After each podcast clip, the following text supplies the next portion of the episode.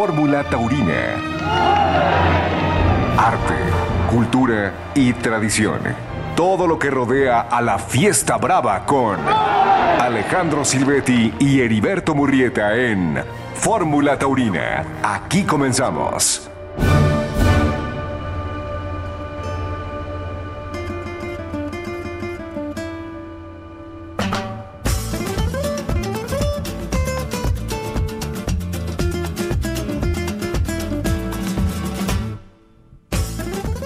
¿Qué tal, amigos? ¿Cómo están? Los saludamos con mucho gusto en este domingo dieciocho de junio de dos mil veintitrés. Estamos aquí en Fórmula Taurina en compañía del matador Alejandro Silvetti. Alejandro, buenas noches. Buenas noches, mi Beto, y buenas noches a toda la gente que nos hace el favor de escucharnos a través de Fórmula Taurina. Bienvenidos a este Domingo de Toros.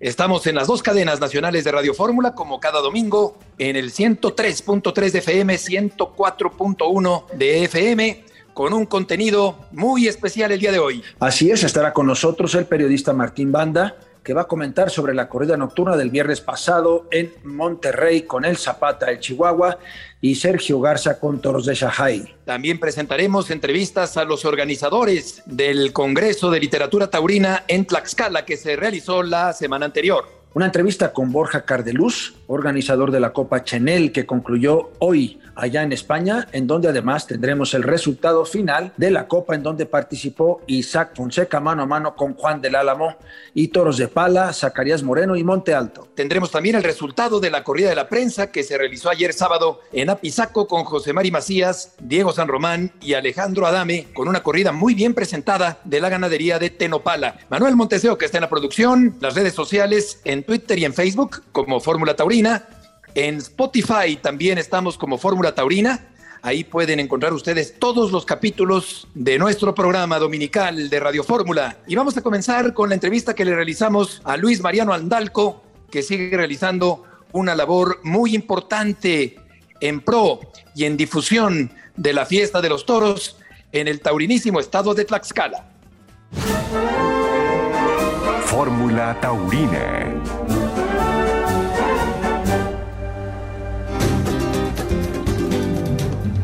Luis Mariano Andalco fue durante mucho tiempo, durante diez años, el director del Instituto Tlaxcalteca de Desarrollo Taurino y sigue realizando actividades taurinas. Luis Mariano, me da mucho gusto saludarte aquí en tu tierra el día de hoy. Gracias, Beto. No, bienvenido a Tlaxcala. Tú sabes que esta tierra tan taurina siempre te va a recibir con los brazos abiertos. Muchísimas gracias, Luis Mariano. Me da muchísimo gusto saludarte.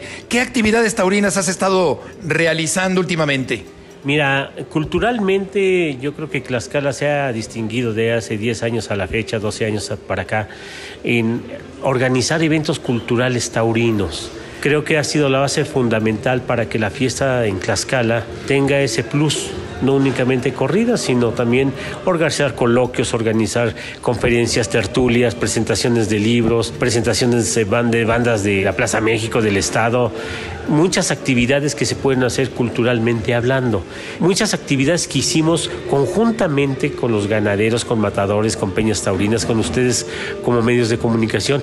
Y bueno, hoy a invitación de amigos seguimos organizando eventos. En Huamantla hemos organizado en un salón precioso que se llama De Cantera, que es propiedad de don Alejandro Aguilar, expresidente municipal, una persona muy taurina. Hoy está como secretario de la Comisión de Cultura en la Cámara de Diputados Federal y ha sido una persona que ha defendido la fiesta en la Cámara, en la Cámara Baja. Y bueno, pues con él hemos organizado eventos culturales en, en mi tierra, en Huamantla. Y así como aquí en Tlaxcala, ahora con el presidente municipal, con Jorge Corichi, estamos organizando congresos de literatura taurina con la Sociedad de Literatura, Historia y Estadísticas del Estado de Tlaxcala, hoy con la Unión de Periodistas de, de aquí, de, de, de nuestro estado.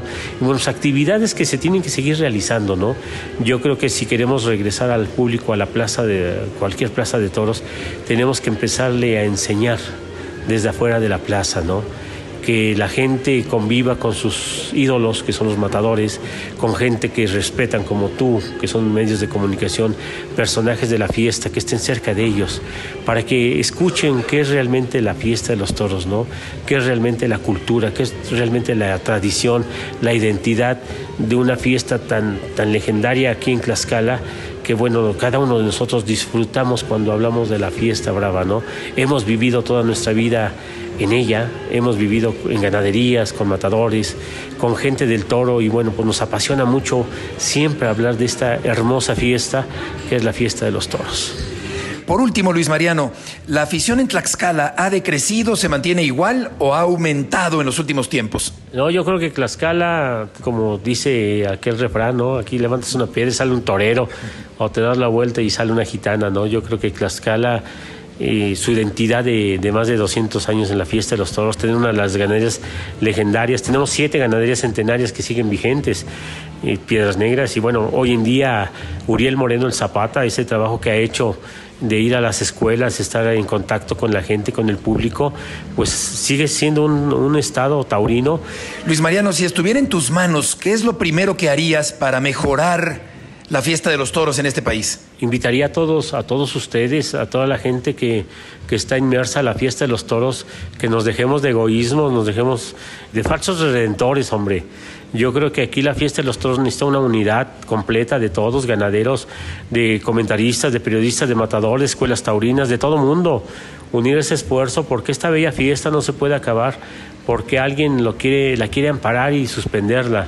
Yo creo que nos ha hecho falta ese, esa unidad, esa convocatoria de, de la gente que tiene el poder. Alguien describía, ¿no?, que la afición es la culpable de que las novilladas están suspendidas. No, los culpables somos nosotros, no es la afición. La función ha, ha sufrido tantos palos en la fiesta de los toros que le es difícil creer y regresar a, a, a una plaza de toros, ¿no? Hoy nos toca a nosotros trabajar más. Hoy, si no presumimos que esta fiesta es cultural, pues nos van a seguir tratando igual, ¿no? Yo creo que la cultura va más allá de muchas cosas que lamentablemente los protagonistas que están en contra nuestros, estos mafiosos, yo no les llamaría ni antitaurinos ni ambientalistas, ¿eh? sino mafiosos, que quieren suspender la fiesta de los toros, están mal. No conocen lo que es México, no conocen lo que es la cultura, la tradición. Nos, nuestros ancestros hablaban de, de muchas cosas, no por algo la fiesta tiene más de dos mil años, mostrándose como una cultura taurina. Fórmula Taurina. Bien, y con motivo de esta corrida de toros también tenemos ahora la presentación de Pablo Morales, que es el presidente de la Asociación de Periodistas de Tlaxcala, que entrevistó mi compañero Beto Murrieta. Adelante, mi Beto. Pablo, qué gusto saludarte. ¿Cuál es el origen de la corrida de la prensa como se conoce actualmente aquí en el estado tan taurino de Tlaxcala? Mira, primero agradecerte, eh, mi maestro Murrieta, por permitir llegar hasta esta tu tierra, Tlaxcala. Decirte que la corrida de la prensa nace hace poco más de veintiún años cuando varios compañeros periodistas que también nos gusta el tema del toro empezamos a hacer un festejo taurino. Empezamos a echar algunas vaquillas, algunos le damos dos, tres muletazos a las vaquillas y posteriormente se organiza una novillada ya formalmente. Y luego, hace veintiún años, se hace por primera vez la corrida formal de la prensa en Tlaxcala. Hoy, como tú sabes, es la única corrida en todo México que organiza la prensa, como en España, ¿no? En Tlaxcala nos ha tocado esta labor eh, a diferentes etapas y en diferentes momentos a los presidentes en turno. En esta ocasión, pues hoy nos toca traer eh, a tres jóvenes espectaculares que han venido eh, triunfando en las plazas, como es José Mari Macías, como es Diego San Román y Alejandro Adame. Bueno, en términos generales, así nace la corrida de la prensa. Hoy se ha vuelto una tradición, no solamente en Tlaxcala, sino a nivel nacional. Y te preguntaría, ¿cómo se originó la idea eh, de ofrecer, de presentar este proyecto de el Congreso de Literatura Taurina aquí en Tlaxcala? Bueno, primero saber que tenemos unos expertos en la materia, como es tu caso. Tuvimos hace un par de días también la presencia de un eh, padre de la Iglesia Católica, que también está súper empapado en las cuestiones taurinas, como es el padre Arnulfo Rojas, quien habló desde la perspectiva católica y desde hace más de nueve mil años que se empezó a hablar de la cuestión del toro. Y con eh, alternando con el matador Uriel Moreno, el Zapata, que también nos hizo revivir eh, momentos muy importantes. Pero sobre todo tener un invitadazo de primer nivel como es Heriberto Murrieta, que conoce al cien por ciento la literatura taurina y que desde luego nos empapa y nos enamora cada día más de este festejo que es eh, la fiesta taurina. Eh, seguramente te toca estar frecuentemente en conversaciones donde hay gente que cuestiona la fiesta de los toros. ¿Qué le dices a esa gente que está en contra de la tauromaquia? Solamente decirle, la fiesta del toro no es solamente matar un toro por matar un toro, como ellos lo vienen expresando. El tener la fiesta del toro genera muchos empleos, desde el ganadero, que por años y años y años, eh, por herencia, trae administrando una ganadería, el tener al toro, criar un toro, porque el, el criar un toro no es eh, darle de comer y sácalo a pastear y como, como, como cualquier animal. No, el toro tiene un cuidado especial. El toro ha sido diseñado desde hace nueve mil años para ser lidiado. Es la naturaleza del toro. No es que lo prepares o, o, o como, con, con todo respeto lo voy a decir, hay animales que desde pequeño los empieza a preparar para que se vuelvan combativos. El toro desde su naturaleza es así, para la fiesta del toro, destinado para la fiesta del toro. Estas han sido las palabras de Pablo Morales, que ha tenido que ver con la organización de la corrida de la prensa celebrada el día de ayer en Apizaco, en Tlaxcala. Vamos a ir al primer corte comercial y volveremos enseguida en esta noche aquí en Fórmula Taurina. Apenas vamos en el primer tercio. En un momento continuamos en Fórmula Taurina.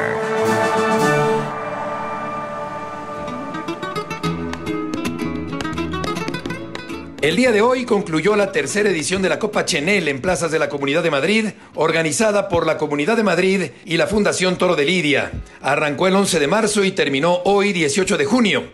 Este circuito constó de once corridas de toros.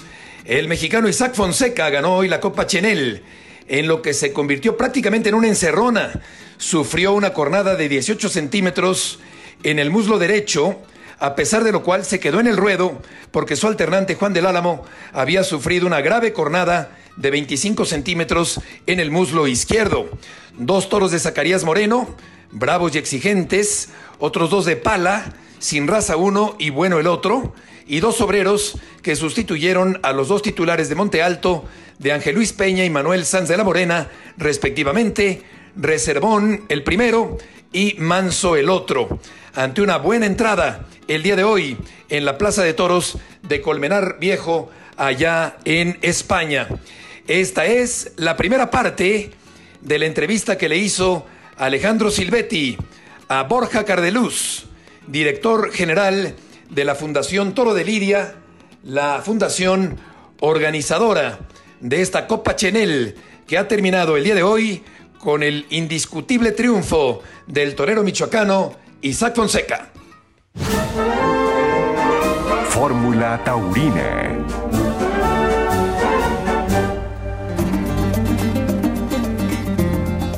Tenemos esta noche con nosotros a Borja Cardelús. ¿Cuál es tu función dentro de esta Copa Chenel? ¿Qué tal? Soy el director de la Fundación Toro de Lidia.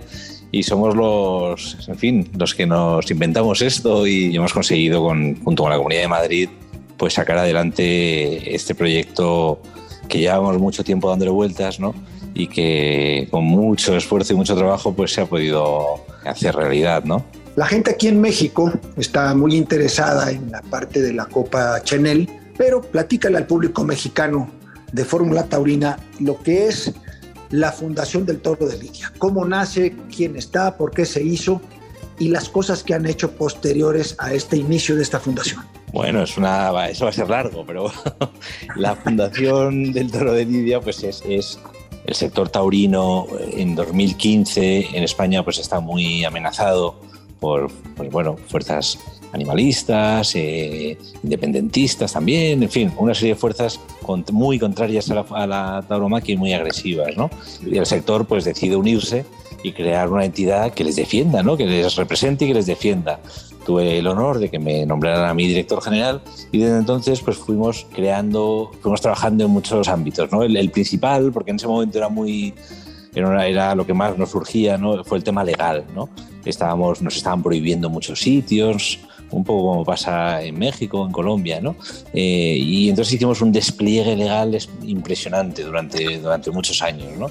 Y ganamos muchas cosas y, y, y le, dimos, le dimos un perímetro de seguridad a la, a la tauromaquia, ¿no? Mientras pues, nos íbamos relacionando con los distintos partidos, con las administraciones, para ver cómo podíamos no solo defendernos, sino empezar a, a mejorar y a, y a que la tauromaquia volviera a tener un poco el sitio que, que, que siempre ha tenido en España, ¿no?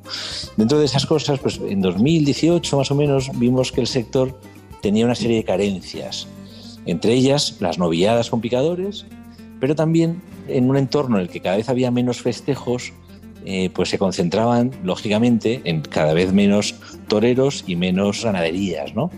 Por un lado pensamos, oye, hay que hacer algo con, las, con los novilleros, eh, y de ahí surgió eh, la Liga Nacional de Novilladas, y por otro lado hay que dar oportunidad a, a distintas ganaderías de distintos encastes que no puede ser que se pierdan, que hay que recuperarlos, hay que mantenerlos vivos, hay que mantenerlos presentes en, en la fiesta, y también para esos toreros que necesitan encontrar su hueco, ¿no?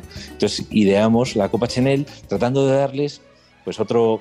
tanto la Liga Nacional de Novilladas como la Copa Chenel, otras nuevas maneras de, de, de encarar los festejos, ¿no? En modo competición, pero queríamos probar a hacer cosas distintas para, para, para ver hasta dónde éramos capaces de llegar, ¿no?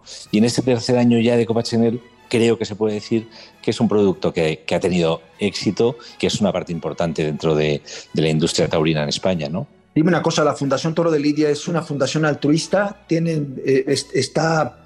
Eh, vamos a decir, subvencionada por las autoridades españolas, es, es, se mantiene bueno, por... ¿De qué manera? Es, es, una, es una muy buena pregunta. Es una, una, es una entidad sin ánimo de lucro y se, y se mantiene de las cuotas de, de los profesionales, por un lado, pero sobre todo la gran mayoría de los ingresos de la fundación provienen de... De, de lo que son, se llaman amigos de la fundación, ¿no? Gente que pone cincuenta euros al año en la, en, en la fundación y son pues, socios de la fundación, ¿no? El club de amigos de la fundación pues crece, normalmente crecemos treinta cada día, desde hace ocho años se hace un amigo nuevo, más o menos. Ese es el ritmo de crecimiento que tenemos. Pero además es admirable porque muchas de estas fundaciones no hacen festejos. Ustedes han centrado una parte muy importante y la han direccionado para dar festejos taurinos, ¿no? ¿Hay algún balance de estos tres años que llevan de lo que ha hecho la Fundación en cuanto a festejos, a dar toros? Nosotros cuando decidimos, cuando el patronato de la Fundación decide en dos mil diecinueve promover festejos en forma de competición, en estos circuitos de novilladas, en estas Copa Chenel, entendíamos que asumíamos un riesgo, que mucha gente quizás no lo iba a ver bien, sobre todo al principio. Podían pensar que estábamos metiéndonos en terrenos eh, que no eran los nuestros, pero nosotros consideramos que, que, que no, que era importante, y en nuestro patronato están representados toreros, ganaderos, empresarios, todo, todo, todo el sector taurino, ¿no? Pero que era importante llegar donde el sector no llegaba. Donde el sector no llegaba, pues era necesario hacer algo, porque si no iban a perderse las, las novilladas, íbamos a tener problemas para sacar nuevos talentos que alimenten el escalafón. Entonces, eh, la verdad es que la experiencia y hasta el momento el balance, yo creo que es tremendamente positivo. Han pasado por aquí decenas de novilleros, decenas de matadores de toros en la Copa Chenel, muchos novilleros se han dado a conocer gracias a sus pasos por los, por los distintos circuitos. Son proyectos que obviamente están empezando, no, no, no son productos terminados, están empezando, cada año procuramos mejorar y cada año se ve, se percibe la mejora eh, en la asistencia, en el interés, en fin, en, en todo lo que hacemos para que los participantes tengan el mayor foco posible sobre ellos y de manera que puedan relanzar o lanzar o comenzar sus carreras en, en, este, en un sector tan difícil como es, como es el de la tauromaquia, ¿no? Nosotros aquí en México hemos escuchado muchísimo, ¿no? Nos ha dolido tremendamente el hecho de que la Plaza de Toros México esté cerrada por un amparo que metió un, un grupo que ni siquiera es ambientalista, que parece estar patrocinado por, por un partido político, por alguien en contra de la fiesta de los toros. Y tenemos el, la, la plaza más importante de América cerrada. Uno de los argumentos más importantes, que yo, tiene que ver con la libertad. Es lo que hemos dicho nosotros aquí, ¿no? Te puede o no te puede gustar el toro, como puedes tener eh, tendencias personales de, de, de tu vida, de lo que tú quieras, en una libertad de poder hacer con tu vida lo que tú quieras. Y nosotros siempre hemos tratado de defenderla a través de la libertad. La Fundación de Toro de Lidia, en esta parte de la defensa de la fiesta, antes de meternos a lo de la Copa Chenel de veinte veintitrés, dinos, ¿cuál es el, el argumento más importante que la Fundación de Toro de Lidia Española lleva mm. como bandera para la defensa de la fiesta allá? Nosotros los tenemos y sostiene cualquier la legislación, tratados internacionales y cualquier persona eh, normal. Es que nosotros lo que somos es una expresión cultural. Somos una emanación del pueblo. Y tanto la legislación española como, la, como los organismos como la UNESCO, por ejemplo, en sus tratados, mmm, lo que dice es que, vamos a ver, no podemos estar aquí discutiendo si esto es cultura o si no. A mí me parece que tu cultura no es cultura y el otro te dice que la tuya. En un mundo globalizado, con culturas minoritarias, con culturas, no podemos estar discutiendo si esto es cultura o no, ¿no?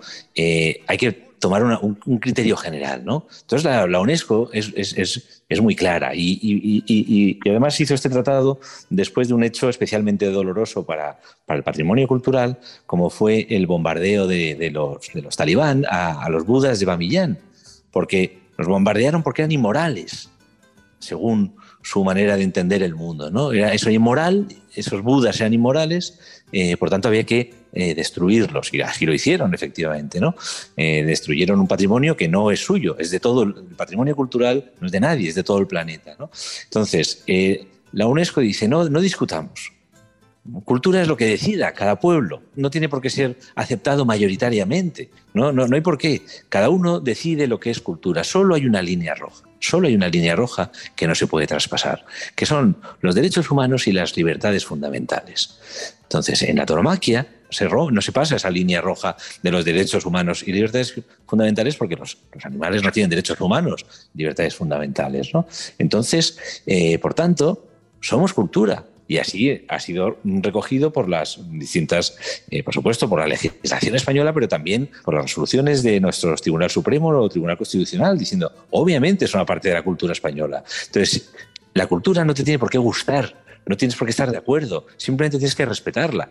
Ahí sí, si tú no estás traspasando por eso, cuando muchas veces nos dicen, no, es que los gladiadores, no, no, perdona, los gladiadores sí se traspasa la línea roja de los derechos humanos. No, es que no se puede porque la ablación también es una costumbre. Sí, sí, sí, la ablación será una costumbre en muchos sitios, pero traspasa la línea roja de los derechos humanos. Por eso no es aceptable. Los, los, la tauromaquia no la traspasa, por tanto, es cultura. Y, y en tanto que es cultura, simplemente hay que respetarla, nada más. Borja, pues nunca mejor dicho, nunca mejor explicado, creo yo, este... Denotas, desde luego, la herencia de tu padre como escritor y como lo que has hecho, indudablemente, porque también es importante que el aficionado sepa defender su propia ideología. Y a veces hay público, gente, y, y uno mismo puedes tener este amor tan grande a la fiesta de los toros, pero estas partes tan bonitas, intelectuales, y la manera de expresarlas a veces nos hacen tanta falta para poderla defender también. Nosotros... Eh... O sea, lo primero que hicimos fue, como hablábamos antes, la defensa jurídica, y lo segundo fue explicar esto. Y lo hicimos por tierra, mar y aire. Durante dos años hemos escrito decenas de artículos de opinión en, muchis- en todos los periódicos importantes españoles. Hemos tenido un portavoz como Chapa Pablaza que ha ido a todos los foros, a todas las entrevistas, a todos los sitios para siempre lanzar este mismo mensaje. Hemos tenido un presidente como Victorino Martín que ha ido al Senado de España a hacer un discurso sobre estos mismos argumentos. Hemos hecho muchísima pedagogía durante muchos años para hacer entender todos estos argumentarios, porque hay que ser fino a la hora de argumentar la defensa de la tauromaquia, ¿no? Hay que ser consistente, tienes que tener unos argumentos poderosos, ¿no? Y entonces a eso le hemos dedicado muchísimo tiempo eh, durante todos estos años dentro de la Fundación. Esta ha sido la primera parte de la entrevista que le hizo Alejandro Silvetti a Borja Cardelús, el director general de la Fundación Toro de Lidia. La invitación, queridos amigos, para que nos acompañen en Spotify con eh, todo el contenido de Fórmula Taurina. Volveremos enseguida. Fórmula Taurina. En un momento continuamos.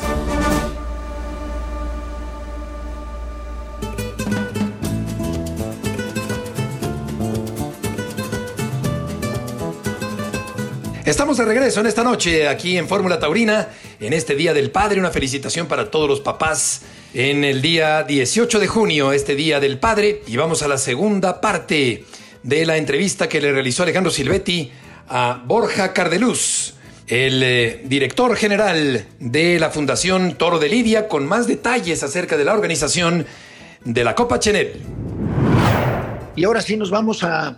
a la Copa Chenel de, de Toreros veinte veintitrés. Iniciaron dieciocho toreros. ¿Cómo los eligieron? De los criterios que seguir para la selección, porque pues, es, entendemos que es delicado y que mucha gente quiere participar. Y es verdad que hemos ido variando, ¿no? En cuanto, por ejemplo, a los años de alternativa, ¿no? Que no tengan demasiados años de alternativa, que sean más o, más o menos jóvenes. Eh, por ejemplo, tienen derecho a participar automáticamente todos los triunfadores de, de los circuitos de nuestra Liga Nacional de Novilladas, porque queremos que haya esa continuación, ¿no? Esa continuidad en las oportunidades que se le dan a los chicos, ¿no? Eh, pues se reserva un tercio de plazas para toreros de Madrid. En fin, vamos haciendo una serie de criterios que los publicamos, pero siempre al final hay un elemento de subjetividad en el que hay que elegir, ¿no?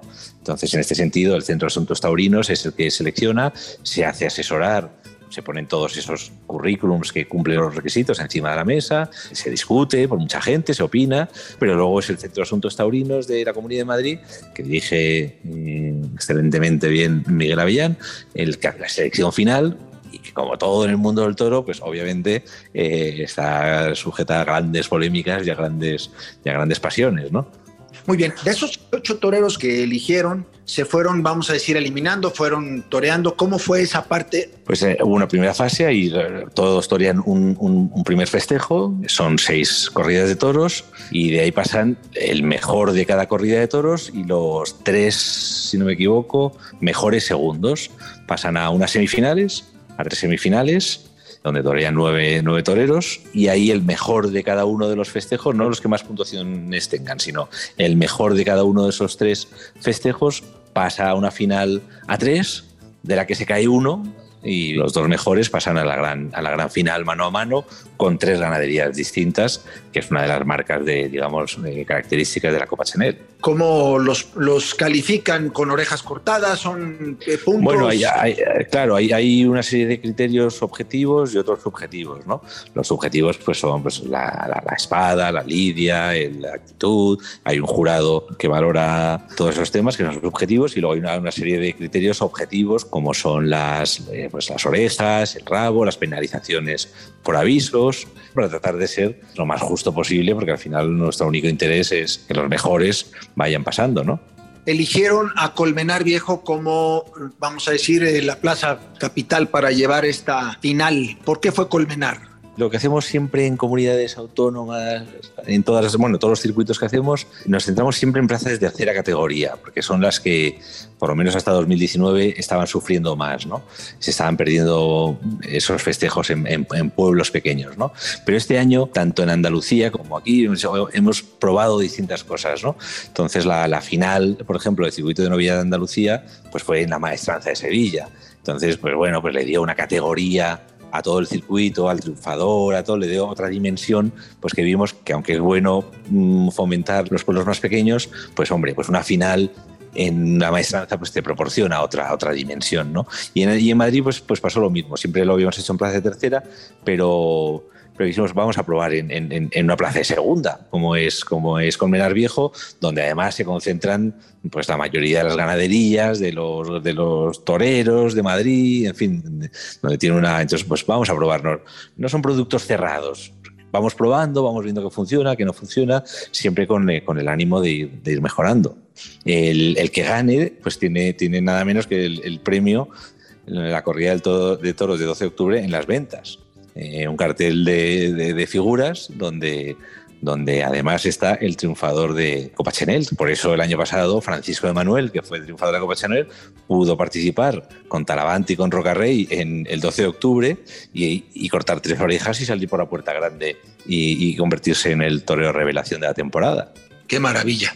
Y además deben de estar felices porque pues imagínate tú hacer dos copas antes de esta y encontrarte en el veintiuno a Fernando Adrián, que como bien dice sale luego por la puerta grande en Madrid, y luego a Francisco de Manuel, que también triunfa en Madrid, lo que quiere decir que ustedes tenían razón, que había toreros que estaban allí que no habían tenido quizás las oportunidades adecuadas ni, tray- ni la trayectoria adecuada, y que cuando ustedes les echaron la mano, que compitieron y que pues, cubrieron sí. todo lo, todas las reglas que ustedes quisieron, pero finalmente se están encontrando que ustedes tenían la razón, y eso yo creo que además les dará una satisfacción y una...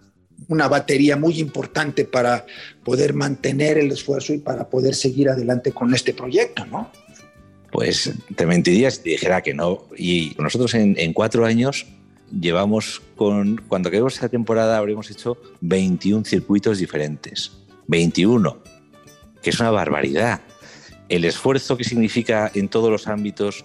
Eh, la gente creo que no es consciente de lo que, de lo que, de lo que supone eh, poner en marcha tantas cosas a la vez, tantos circuitos en tantos sitios, que intentar que todo salga bien, que toda la financiación esté, que toda la comunicación sea la, la mejor posible. Es un esfuerzo todo el equipo que tenemos. No, no tienen fines de semana, no tienen, eh, es, es absolutamente impresionante. Entonces, cuando, cuando luego un novillero llega y rompe, o cuando Francisco Manuel sale por la puerta grande, no puedo explicar la emoción, la alegría, el, la satisfacción. Ha merecido la pena todo, todos estos sábados y estos domingos trabajando. ¿Alguna vez ha habido o ha existido la idea de poder unir a una casa de apuestas para poder jugar con estos dieciocho toreros? Justo el otro día, hace dos días, estaba pensando lo mismo. ¿Y por qué lo hacemos? ¿Y por qué no, ¿Y por qué no lo hacemos? Si se puede apostar en boxeo, donde hay un elemento de subjetivo de, de, unos, de unos jurados, eh, la verdad es que sería muy interesante y no nos hemos metido a, a estudiarlo, pero creo que merece la pena que lo hagamos porque, quién sabe, puede ser una... Una, pues, no solo una fuente de ingresos, sino un motivo de, de, de un aliciente más en todo este tema, ¿no? Sí, sí, estoy muy de acuerdo contigo. Bien, dime una cosa, ¿cuánta gente forma parte de la fundación? El equipo somos ocho o nueve personas, quizás algunos más durante, durante la temporada de, de circuitos, ocho o nueve personas, pues, de administración, de redes sociales, la gente que hace los circuitos físicamente, eh, comunicación, eh, eh, necesitaríamos más, más gente, pero por desgracia todo el dinero que, que, que, que logramos lo aplicamos a, a poder hacer un festejo más, a poder, a poder hacer un poquito más siempre, ¿no? ¿Y cuántos socios tienes? Pues socios ahora mismo hay tres mil novecientos. Ah, dale. Es poco. Yo cuando entrené, cuando empecé a trabajar aquí, pensé que iba a ser más, la verdad, pero también conseguir que cada día, desde hace ocho años, se haga socio una persona, también me parece admirable y, y es un trabajo a largo plazo, ¿no? Aprovecharíamos este momento, Borja, para que nos hagas el favor de invitar al público mexicano que escucha este programa, a todo el auditorio de Fórmula Taurina. ¿Cómo se puede hacer socio? ¿Qué es lo que tiene que hacer? ¿Cuáles son las aportaciones? ¿Cómo se puede hacer? Vamos a ir pues entrando en la, en la página web de la Fundación, fundación toro de lidia punto org, y ahí pone hazte amigo. Para menores de veintiún años son veinte euros al año, para mayores de veintiún años cincuenta euros al año. Es verdad que para los españoles les sale muy bien, porque si encima Hacienda en España te devuelve el ochenta por ciento del, de, de, de, de, de, lo que, de esos cincuenta euros, o sea que son reales diez euros. En España realmente es muy poco y esa es la manera de hacerse. Y además creo que España sí tiene lo que yo llamo la escalera, ¿no? Yo pongo de ejemplo siempre, si tú tienes un hijo que quiere ser torero, un aficionado sí. que sea, pues hombre, sí tienes manera de inscribirlo en una escuela, las escuelas tienen este, manera de llevarlos al campo, tienen concursos, este, ganan, luego los vuelven novilleros con picadores, luego, etcétera, ¿no? Esta sí. parte que ustedes han encontrado era ese faltante que quizá la fiesta de toros en España de repente por esta duración de las figuras del toreo, por la manera de tener copadas todos los carteles, las ferias y las plazas de toros de España y de todo el mundo, pues en un momento dado se habían podido a lo mejor perdido sí. las oportunidades que ustedes encontraron para darle a estos toreros. Ustedes encontraron ese hueco y lo supieron llenar y lo han hecho de una manera extraordinaria y admirable, ¿no? Eh, sí, Borja, sí. gracias de verdad por explicarnos todo esto. Siempre debe de haber gente como ustedes para que la fiesta se mantenga viva, porque de otra manera habría estos huecos no llenados y que ustedes sí. con una ilusión simplemente de la afición, sin un interés económico, porque pudiese ser, y así es el toreo, y por eso España tiene ese nivel profesional tan importante, porque todos en España ganan dinero del toro, Pero claro, que ustedes lo hagan por altruismo y que lo hagan con acierto y que lo hagan ahora sí que por el, el gusto, es de agradecer y de admirar. Te apreciamos Está. mucho tu tiempo y la atención de atender al público de Fórmula Taurina, Borja. Ha sido un placer y te agradezco muchísimo tus palabras de agradecimiento y que son un aliento para poder continuar, la verdad. Muchísimas gracias a ti, ¿eh? Buenas noches. Esta ha sido la segunda parte de la entrevista de Alejandro Silvetti a Borja Cardelús, el director general de la Fundación Toro de Lidia de España, un circuito muy importante, esta Copa Chenel, el rescate de matadores que no tienen tanta oportunidad, pero que tienen buenas cualidades para destacar en la fiesta española. El próximo domingo no se pierdan la entrevista con Victorino Martín, que ha sido también una pieza clave en la organización de esta Copa Chenel. Les recordamos que pueden sintonizarnos, desde luego, en radio fórmula punto m x y, por supuesto, todos los capítulos de Fórmula Taurina en Spotify. Quiero despertarme por la mañana y ver el almendro desde la ventana, despertar contigo, ver un nuevo día y vivir un sueño, oh, vida mía, escuchar tu voz y tu melodía, siempre vida mía. En un momento continuamos con el final de la faena de Fórmula Taurina.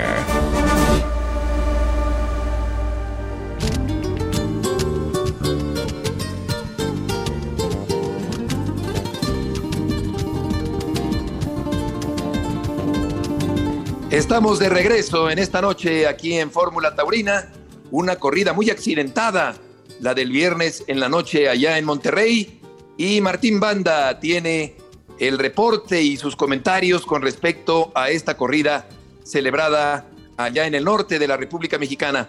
Martín, mucho gusto en saludarte y si eres tan amable de contarnos para empezar la ficha de la corrida allá en Monterrey. ¿Cómo no, Beto? Muy buenas noches. Ante un tercio de entrada, unos tres mil aficionados en los tendidos se lidiaron toros de la ganadería de Shanghái, disparejos en presentación y de juego desigual, de los que destacó el primero por su calidad. Eh, Uriel Moreno de Zapata, que vistió de bugambilia y oro, vuelta en su primero, silencio en el que mató por Sergio Garza y oreja en su segundo. Antonio García, el Chihuahua, de catafalco y negro, palmas, silencio y silencio en el que mató por Sergio Garza, que fue sexto, y el regiomontano Sergio Garza, como lo estamos apuntando, que vistió de celeste y oro, fue herido en su primero. Poco después se le trasladó al hospital para descartar una posible jornada interna. ¿Qué nos puedes platicar de la actuación de Uriel Moreno el Zapata? Como que venía con el chip de torear para los los entendidos del, del tendido, vamos a decirlo así, Beto. Eh, un, un caminar muy propio cuando va y cita a los toros, pero esta vez se le vio muy, muy centrado en el oficio, en su, en su, en su carrera, en, su, en lo que es el, el, el torero, ¿verdad? Colocó tres sensacionales pares de banderías que a partir de ahí pensamos que ya era el, el triunfador por la calidad eh, excepcional con la que colocó esos pares de banderillas. Uriel Moreno el Zapata. Vamos a escuchar lo que te dijo el matador tlaxcalteca. Una corrida que había que torearle mucho. Yo creo que un poco desigual en presentación. Hubo toros buenos. El primer toro mío fue, fue muy bueno, muy, muy potable. Después hubo de todo tipo, color y sabor. Accidentada, la verdad es que le dio una voltereta muy fuerte a Garza, que ya no pudo salir. Y después a Tony se le zafó el brazo.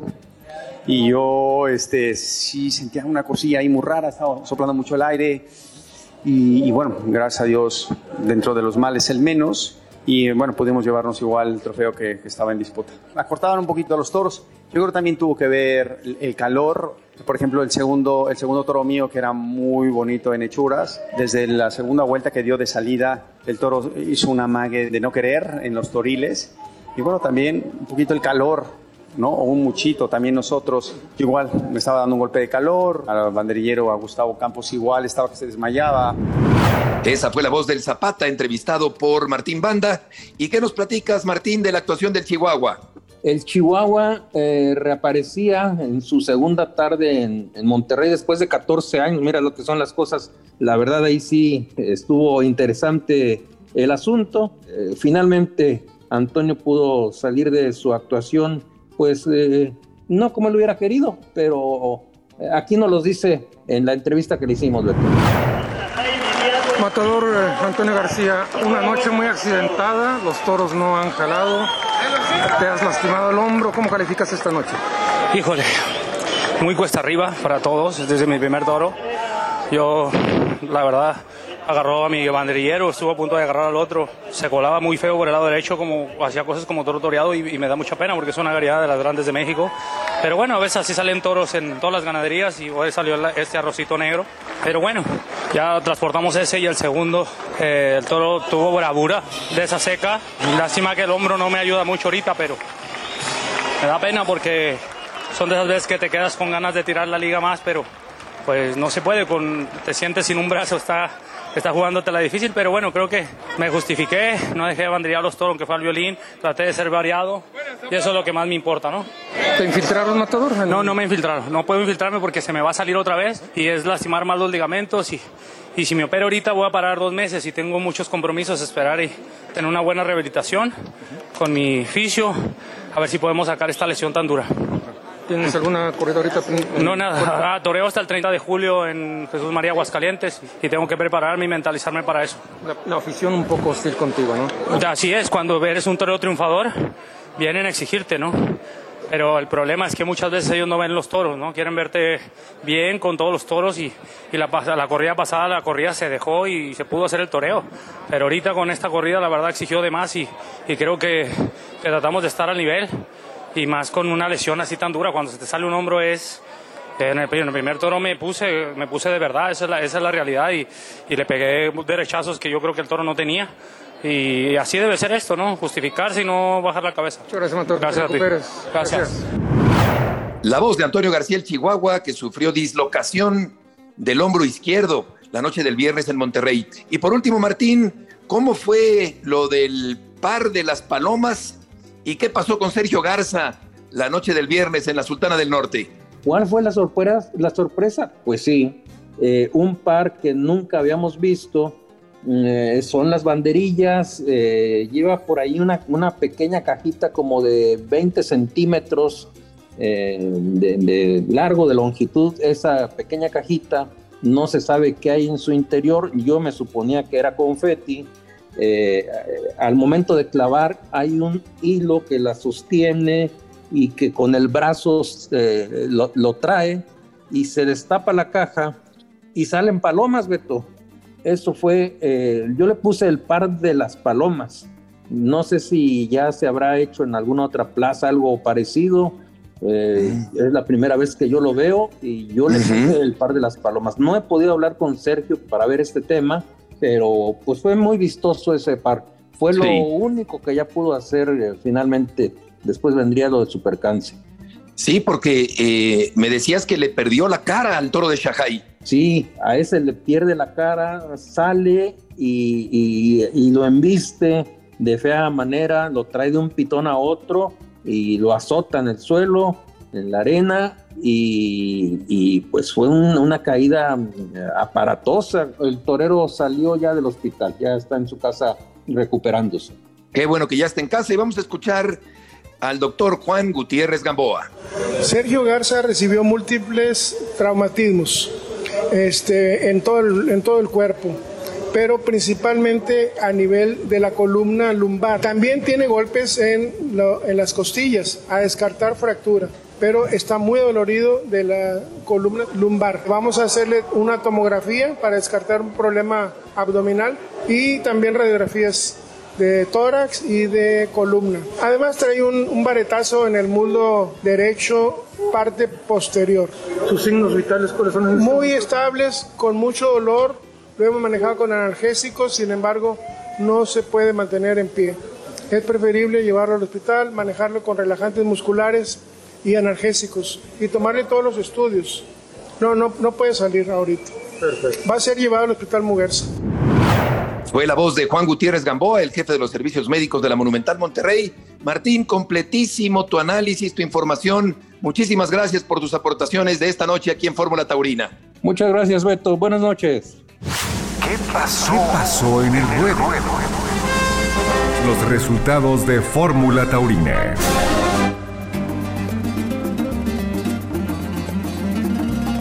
El día de ayer se realizó la tradicional corrida de la prensa en la Plaza de Toros Rodolfo Rodríguez El Pana de Apizaco, Tlaxcala. Diego San Román cortó la única oreja de la tarde en esta corrida que se celebró ante poco más de un tercio de entrada en tarde agradable en Apizaco. Una corrida en honor del fallecido matador tlaxcalteca Rafael Ortega. Se lideraron toros de Tenopala muy bien presentados, de juego variado. El tercero fue el mejor, el más bravo, el de más recorrido, y fue aplaudido en el arrastre este tercer toro de la ganadería de Tenopala. José Mari Macías, palmas y vuelta al ruedo tras petición de oreja. Diego San Román, silencio y oreja, y Alejandro Adame, vuelta al ruedo y silencio. Se tributó un minuto de aplausos a la memoria de ese taurino tan lleno de anécdotas y vivencias y experiencia como fue Guillermo Rondero, fallecido la víspera en la capital de la República Mexicana. Diego San Román corta la única oreja de la corrida de la prensa celebrada el día de ayer en la Plaza El Pana de Apizaco, Tlaxcala. Y después de este recorrido de resultados tanto en México como en Europa, estamos llegando al final de nuestro programa de hoy domingo Matador aquí en Fórmula Taurina. Muchas gracias por escucharnos a todo nuestro auditorio de Fórmula Taurina. Buenas noches y suerte siempre. Fórmula Taurina. Porque esta noche sale la luna. Ay, qué guapa está la novia con su corona de flores, pelo recogido. Y en la cara mil colores, Dios sabe cuando la quiere, pronto será su marido. Romero, santo, santo, Romero, que salga lo malo y entre lo bueno. Romero, santo, santo, Romero, que salga lo malo y entre lo bueno.